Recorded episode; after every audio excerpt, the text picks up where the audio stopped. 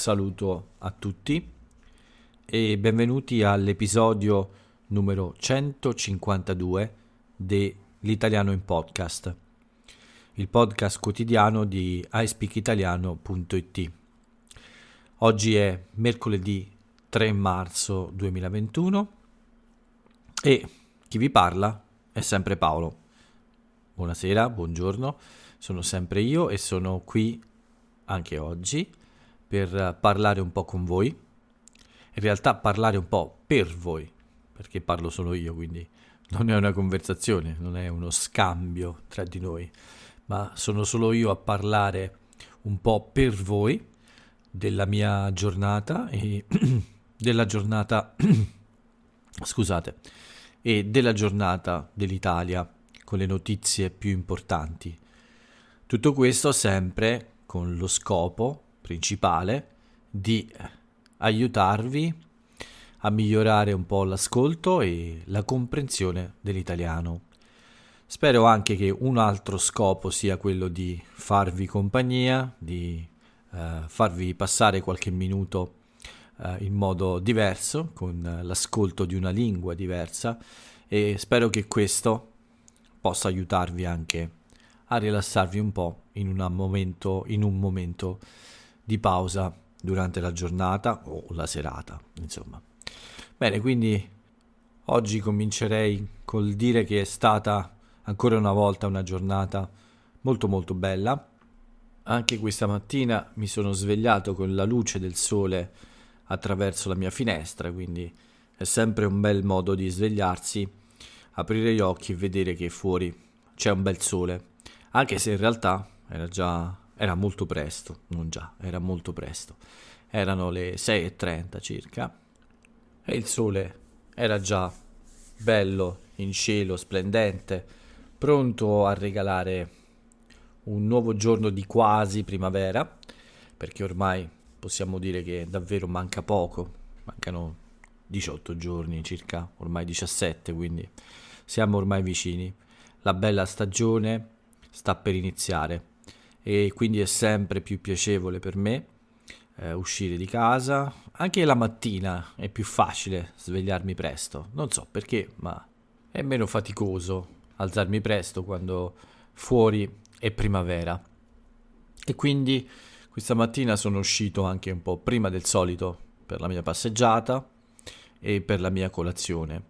Sono uscito infatti alle 7.15 circa, con molto anticipo sul mio solito orario, quindi mi sono goduto una bella passeggiata con pochissime persone in giro a quell'ora e, e anche la colazione con pochissime persone al bar e quindi una grande scelta sul tipo di dolce da mangiare che era buonissimo anche oggi.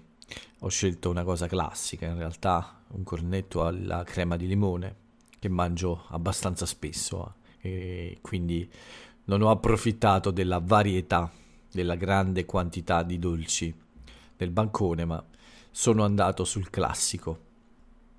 Al rientro a casa ho avuto subito una, un incontro, un incontro un po' più breve di 30 minuti come tutor e, e quindi ho iniziato subito l'attività molto presto. Dopo questa lezione un po' più corta del solito, mi sono dedicato a risolvere un piccolo problema che ho da ormai due giorni, e cioè quello di cercare di comunicare con un ospedale. Vi avevo già detto che c'è questo ospedale con cui Uh, devo parlare, in realtà con un dottore devo parlare, non con l'ospedale intero ovviamente, ma un dottore che lavora in questo ospedale e sono praticamente tre giorni che questo ospedale non ha il telefono. I telefoni sono fuori uso. Fuori uso significa che non funzionano, sono guasti, hanno un problema tecnico e quindi non è possibile chiamare l'ospedale. Io non ho controllato se questo è impossibile per tutti i numeri all'interno dell'ospedale, ma è sicuramente così per almeno 3 o 4 numeri che io ho a disposizione e poi mi hanno confermato in un altro ospedale vicino che c'è un problema tecnico e che cercano di risolverlo. ma ancora non lo hanno fatto. Non so se nel pomeriggio la situazione sia cambiata, ma in ogni caso sono tre giorni ormai, questa mattina erano tre giorni, che un ospedale pubblico, cioè di proprietà del governo, che fa parte del sistema del Servizio Sanitario Nazionale, non è raggiungibile per telefono, quindi non si può parlare con un medico per telefono in questo ospedale. Questa purtroppo è una cosa brutta che, che dico uh, perché non è una bella figura per il mio paese, ma è uno di quei problemi che possono capitare purtroppo uh, nella, in Italia. E spero che non succedano spesso, mi sembra che per fortuna sia così, ma è ancora possibile. Oggi ero molto nervoso per questo, molto arrabbiato e domani farò un altro controllo, ma spero davvero che qualcuno faccia qualcosa per risolvere il problema e soprattutto che se qualcuno è responsabile per questo, se qualcuno ha colpa per questo ritardo nel sistemare il problema dei telefoni, beh, qualcuno forse dovrebbe essere un po' punito anche per questo, perché penso che un ospedale non può avere un problema come questo, soprattutto nel 2021. E sono ancora un po' arrabbiato per questo, a dire la verità. Spero davvero che la situazione si risolva presto. Per fortuna ho trovato un altro modo di sistemare il mio personale problema, ma questo non cambia la situazione. C'è un ospedale che non è raggiungibile col telefono da tre giorni, quindi eh, non è sicuramente una situazione accettabile. Dopo questa piccola parentesi che non è durata molto per fortuna perché quando ho capito che il problema ancora esisteva oggi ho subito cercato un altro modo di risolvere il mio problema. E per fortuna ci sono riuscito e mi sono potuto dedicare quindi ad altre cose mi sono dedicato in particolare a creare un nuovo esercizio per il blog e anche per lavorare a un'altra piccola idea, ma uh, il tempo più grande l'ho uh, impegnato a, a, creare appunto questo esercizio che ho pubblicato oggi e che riguarda l'accordo del participio passato. Questa è una cosa che a volte confonde molte persone. Penso che sia un buon esercizio, che sia utile.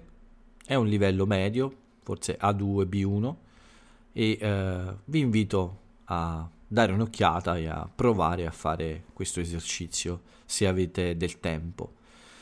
Ho fatto abbastanza velocemente questa, questa volta, diciamo ormai sono diventato molto uh, veloce a creare queste pagine per gli esercizi. A volte devo usare un po' di fantasia per creare una piccola storia in cui inserire l'esercizio, ma eh, ci sono giorni in cui è più facile e giorni in cui è meno facile. Oggi era un giorno abbastanza facile, anche perché avevo questa idea in testa di voler andare a correre oggi eh, nel pomeriggio e quindi volevo fare un po' tutto il lavoro durante la mattina e restare libero nel pomeriggio per godermi la corsa con le mie scarpe nuove. E quindi ci sono riuscito, ho fatto il mio esercizio, completato l'esercizio prima del pranzo, ho anche fatto una piccola passeggiata, in realtà prima del pranzo, e una lezione di circa 30 minuti. Dopodiché, dopo la lezione, ho fatto solo un piccolo spuntino, perché non volevo correre eh, mh, dopo aver mangiato molto, diciamo e mi sono preparato e sono uscito, ma tra il vestirmi, il riscaldamento e altre cose sono uscito comunque alle 3.30 circa per la corsa. Ho iniziato alle 3.30 del pomeriggio. La corsa è andata molto bene, le scarpe nuove mi piacciono molto. Non dico la marca ovviamente perché non faccio pubblicità a nessuno, ma sono davvero molto soddisfatto del mio acquisto. Ho corso per 12 km e mezzo, una corsa abbastanza lunga per le mie abitudini e con un buon ritmo anche, con un buon passo. Forse vi ricordate, il passo è il tempo che serve a percorrere un chilometro, nel caso di noi europei, oppure un miglio, nel caso un po' delle, eh, delle persone che provengono dagli Stati Uniti o dalla Gran Bretagna o altre nazioni in cui si usano le miglia e non i chilometri. Quindi il passo è il tempo medio, di solito si parla di passo medio, che si impiega per percorrere una certa distanza. Nel mio caso è stato di 6 minuti circa per ogni chilometro e negli ultimi tempi è uno dei migliori. Sono, sono abituato anche a correre un po' più velocemente, ma non in questi ultimi mesi, proprio perché non ho voluto rischiare di farmi male ancora quindi cerco di non correre troppo veloce. Piano piano però il ritmo si sta alzando, sto ritornando a correre come l'anno scorso, diciamo. Quindi il pomeriggio è stato molto molto eh, buono con questa bella corsa, ero molto soddisfatto e ho fatto molto eh, facilmente le mie due lezioni previste per il pomeriggio e per la sera tra una lezione e un'altra ho preferito riposare, non, non ho voluto fare altre cose e eh, ho già in mente anche un contenuto da fare domani, quindi eh, diciamo che il lavoro era eh, a un buon punto, non c'era bisogno di lavorare ancora per oggi e quindi mi godo un po' di riposo. Dopo questo podcast sì, avrò del tempo per eh, rilassarmi e andare a letto più presto. Questa quindi la mia giornata, come sempre non troppo emozionante, ma eh, con più tempo passato fuori, fuori all'aria aperta e quindi con eh, più energie a disposizione. La primavera di solito mi porta più energie ed è così anche questa volta. Sicuramente posso stare di più fuori. L'anno scorso a questo punto ero quasi prigioniero. Il 9 marzo è iniziata la nostra prigionia. Quest'anno speriamo che non sia così e speriamo davvero perché le notizie non sono buonissime e vediamo un po' infatti cosa è successo oggi. Bene, è successo che ci sono di nuovo 20.000, quasi 21.000 positivi in queste ultime 24 ore è successo che i morti sono di nuovo sopra i 300, sono 347 e è successo un po' che la situazione eh, continua a peggiorare, insomma, eh, e peggiora mm, abbastanza eh, velocemente e infatti Bertolaso che è questo eh, super eh, consulente un po' per uh, il problema Covid, uh, ha detto che l'Italia uh, viaggia molto velocemente verso un'unica zona rossa. Ovviamente quello che potrebbe succedere durante le feste, una, una grande zona rossa come a Natale, ma uh, Bertolaso ha voluto dire che in questi ultimi giorni il numero dei contagi è aumentato molto e molto rapidamente. E quindi probabilmente stiamo per entrare in una fase, in una nuova ondata praticamente di contagi. Molti sono i governatori preoccupati per questo uh, e molti hanno dichiarato che uh, nei prossimi giorni la situazione potrebbe peggiorare moltissimo.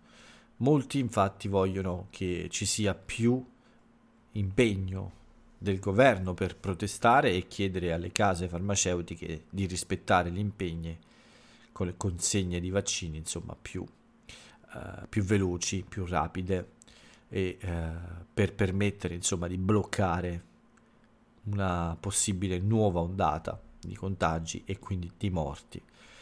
Speriamo che, che sia così, speriamo che presto ci siano più vaccini disponibili e che uh, le regole decise dal governo siano sufficienti a bloccare una nuova ondata di contagi finalmente è possibile vedere un po' il comunicato stampa sul nuovo decreto del governo.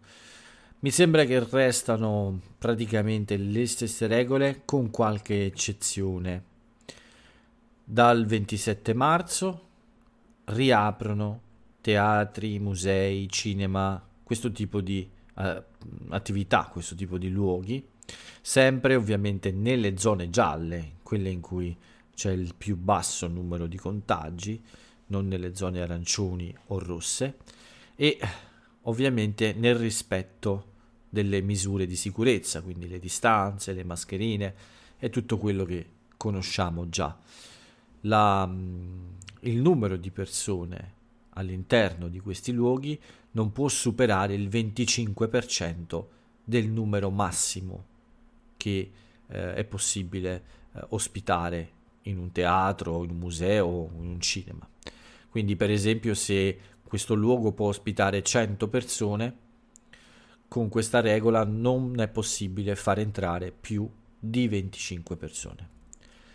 Restano sempre chiuse le palestre, le piscine e gli impianti sciistici dove si scia. Qualche attività commerciale che fa l'asporto può restare chiusa, eh, può restare aperta, scusate, anche dopo le 18. Per quanto riguarda parrucchieri, barbieri, centri estetici, questi devono restare chiusi solo nella zona rossa. Il resto più o meno quello che riguarda la scuola è molto simile al precedente decreto, quindi nelle zone rosse eh, viene sospesa l'attività eh, in presenza a scuola, quindi non si va a scuola.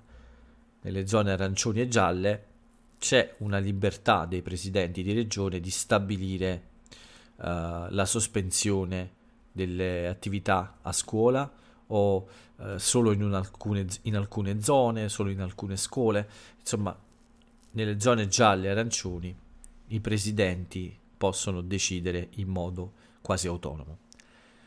C'è anche ovviamente la presenza della famosa zona bianca, in cui non c'è nessuna misura restrittiva, cioè non c'è nessun divieto come le altre zone, c'è solo l'obbligo dell'uso della mascherina e del rispetto delle distanze di sicurezza. Quindi il decreto è abbastanza, eh, come dire, abbastanza simile al passato, quindi conferma queste regole, sarà valido dal 6 marzo al 6 aprile e forse dal 27 marzo sarà possibile anche ricominciare a viaggiare tra le regioni. Questo è tutto da vedere.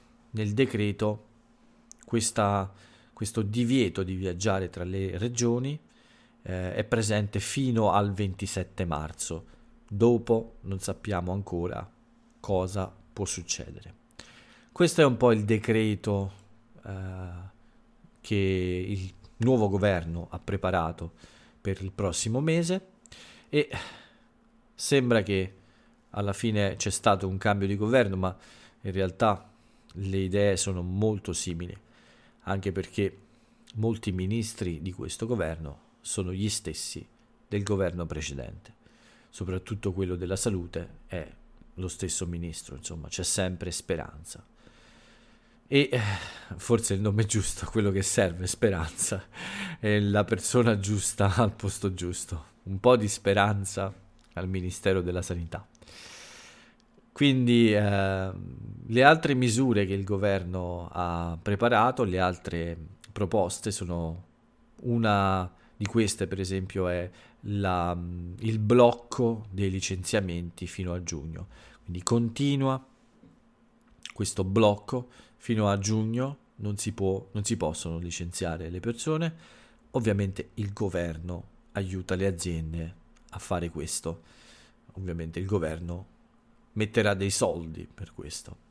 E ci sarà anche la possibilità di altri aiuti alle aziende in difficoltà a causa del Covid. Questo un po' in, uh, in generale quello che prevede il decreto. Nei prossimi giorni forse ci saranno più dettagli, ma mi sembra molto, molto chiaro, abbastanza chiaro, insomma.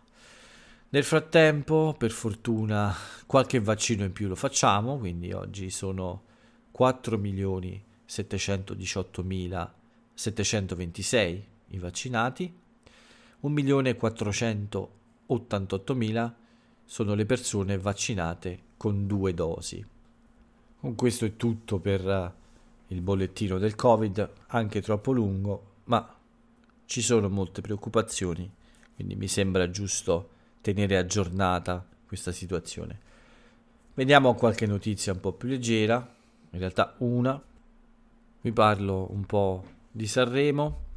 Come vi ho detto ieri, non sono un grandissimo fan, infatti non lo sto guardando in questo momento, ma eh, ovviamente mi sembra giusto aggiornarvi perché è un, è un evento importantissimo in Italia, è un evento che fa parte della nostra cultura popolare e quindi è giusto che io ne parli e vi dia qualche informazione.